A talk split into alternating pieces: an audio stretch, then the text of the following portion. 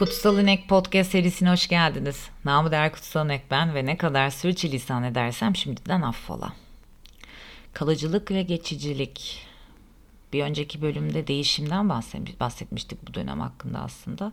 Ee, bir de böyle ekstrem dönemlere rağmen geçici olduğumuzu, birçok şeyin geçici olduğunu ve her şeyin geçici olduğunu, hayatın geçici olduğunu, başımıza gelenlerin geçici olduğunu fark edemeyen çok büyük bir kitle var. Çünkü herkes kalıcı olmak istiyor geçici olduğumuzu, kalıcı olmak istediğimiz için zaten herhalde e, anlamıyoruz. Bu kalıcılığı insanların hayatlarında e, zoraki bir kalıcı olma çabası olarak görebilirsiniz.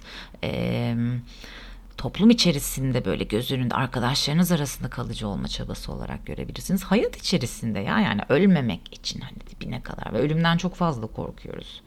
E, korkmuyorum diyenlerin bile ne kadar aslında daha fazla korktuğunu e, görmüş birisi olarak ve bu kalıcılık ve geçicilik arasına da işte mutluluk ve mutsuzluk gibi iki kelime sığdırmışız.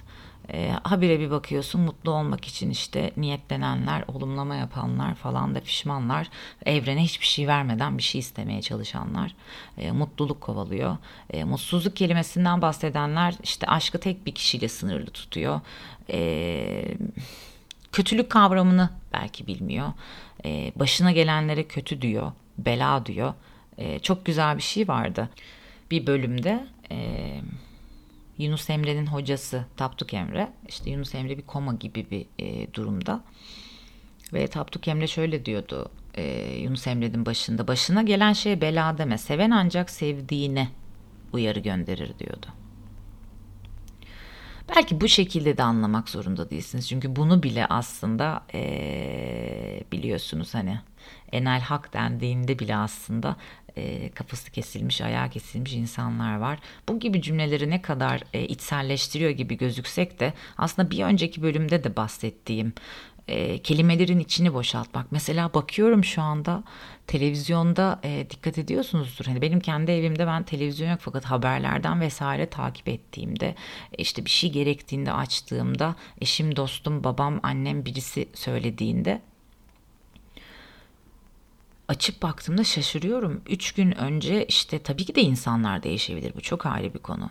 Ama çok alakasız insanları böyle tekamül kelimeleri, tasavvuf kelimeleriyle yanına yan yana getirip veya işte e, kişisel gelişimle yan yana sonra tabii ortaya çıkıyor sonra aa bunun diploması yokmuş falan filan gibi. Yazın hata bizde arkadaşlar. E, o kadar fazla içerik üretildi ki içerik gerçeği yedi. Bu çoğu zaman söylediğim bir cümledir. E, işte kalıcılık, geçicilik, mutluluk, mutluluk, mutsuzluk bu, bu gibi şeyleri biz çok fazla anlayamadık. Çünkü bir şekilde empoze edilmeye başlandı. E, sanki sürekli mutlu olman gerekiyor. İşte mutsuz olursan ceza görmen gerekiyormuş gibi. Mutluluk ve mutsuzluk kelimelerini de bilmeden e, bunları yapıyoruz aslında. Bilmeden değil aslında farklı şeylerle ve yanlış şeylerle eşleştirdiğimiz için yapıyoruz diyelim bu kalıcılık ve geçicilik noktasında da böyle çok tatlı bir hikaye vardır. Bugün onu aslında anlatmak istiyorum. Dervişin biri hadi istiyorsanız yogi veya yogini de diyebilirsiniz buna. Çünkü bu, dervişlik e, budur ve aslında bütün e, ilimlerin, e, öğretilerin son noktasına varmaya çalıştığınızda aslında hepsi de aynı şeyi söylemeye çalışır. O yüzden derviş demişin, onu demişin, bunu demişin değil de etiketleri üzerine alırken, kendini etiketlerken ki geçtim derviş kendisine derviş der mi? O da ayrı bir konu. Dervişin biri uzun ve yorucu bir yolculuktan sonra bir köye ulaşmış karşısına çıkanlara e, kendisine yardım edecek, işte yemek ve yatacak e, yer verecek biri olup olmadığını sormaya başlamış. Köylüler de hani kendileri de fakirler çünkü e, evlerinin küçük olduğunu söylemişler dervişe kusura bakma demişler. Şakir diye birinin çiftliğini tarif etmişler ona e, ve oraya gitmesini söylemişler. Derviş yola koyulmuş birkaç köylüye daha rastlamış hatta yolda. İşte onların anlattıklarından e, Şakir'in aslında bölgenin en zengin kişilerinden birisi olduğunu anlamış. Bölgedeki ikinci zengin ise e, Haddad adında bir başka çiftlik sahibiymiş. Derviş Şakir'in çiftliğine varmış. inanılmaz güzel karşılanmış. Çok iyi misafir edilmiş, yedirilmiş, içirilmiş, hatta dinlenmiş.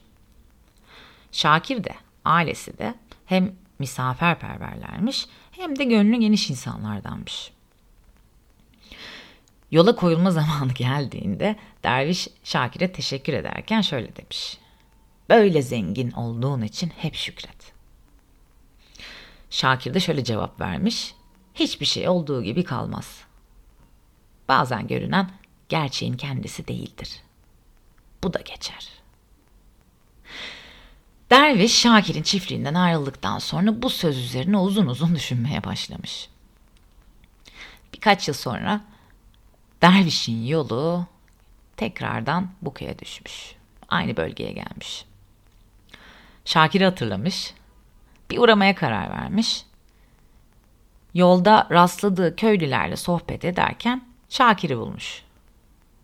Eski dostu çok yaşlanmış. Üzerinde eski püskü giysiler varmış. Üç yıl önceki bir sel felaketinde bütün sığırları telef olmuş, evi yıkılmış. Toprakları da işlenemez hale gelmiş. Bu yüzden tek çare olarak selden hiç zarar görmemiş ve biraz daha zenginleşmiş olan Haddad'ın yanında çalışmaya karar vermiş. Hani bahsettiğim bölgenin ikinci zengini.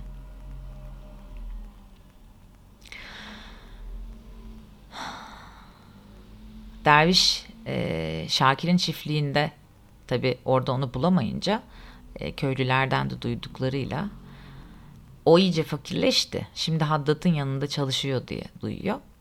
Ve daha sonra işte Haddad'ın çiftliğine doğru gidiyor. Onu orada buluyor. Şakir ve ailesi 3 yıldır Haddad'ın hizmetkarı olarak çalışıyorlarmış. Şakir bu kez dervişi son derece mütevazi olan evinde misafir etmiş. Kıt kanat yemeğini onunla paylaşmış. Derviş vedalaşırken Şakir olup bitenlerden ötürü ne kadar üzgün olduğunu söylemiş. Ve Şakir'den şu cevabı almış. Üzülme, unutma, bu da geçer. Derviş gezmeye devam ediyor. Buradan da ayrılıyor tekrardan. Yedi yıl sonra yolu yine ve yine bu bölgeye düşüyor. Şaşkınlık içinde olan biteni öğreniyor. Haddad birkaç yıl önce ölmüş. Ailesi olmadığı için de bütün varını yoğunu en sadık hizmetkarı ve eski dostu Şakir'e bırakmış. Şakir Haddad'ın konağında oturmaktaymış. Kocaman arazileri ve binlerce sığır ile yine yörenin en zengin insanı olmuş. Derviş eski dostunu iyi gördüğü için ne kadar sevindiğini söylemiş ve yine aynı cevabı almış. Bu da geçer. Bir zaman sonra derviş yine Şakir'i aramış. Ona bir tepeyi işaret etmişler. Tepede Şakir'in mezarı varmış. Ve taşında şu yazılıymış. Bu da geçer. Derviş kendi kendine ölümün nesi geçecek diye düşünmüş. Ertesi yıl Şakir'in mezarını ziyaret etmek için geri gelmiş. Ama ortada ne tepe varmış ne de mezar. Çok büyük bir sel gelmiş. Tepeyi önüne katmış. Şakir'den geriye bir iz dahi kalmamış. O aralar ülkenin sultanı kendisi için çok değişik bir yüzük yapılmasını istemiş. Öyle bir yüzük ki mutsuz olduğunda umudunu tazelesin. Mutlu olduğunda ise kendisini mutluluğun tembelliğine kaptırmaması gerektiğini hatırlatsın. Hiç kimse sultanı tatmin edecek böyle bir yüzüğü yapamamış. Sultanın adamları da Bilge Derviş'i bulup yardım istemişler. Derviş, sultanın kuyumcusuna hitaben bir mektup yazıp vermiş. Kısa bir süre sonra yüzük sultana sunulmuş. Sultan önce bir şey anlamamış. Çünkü son derece sade bir yüzükmüş. Sonra Üzerindeki yazıya gözü takılmış.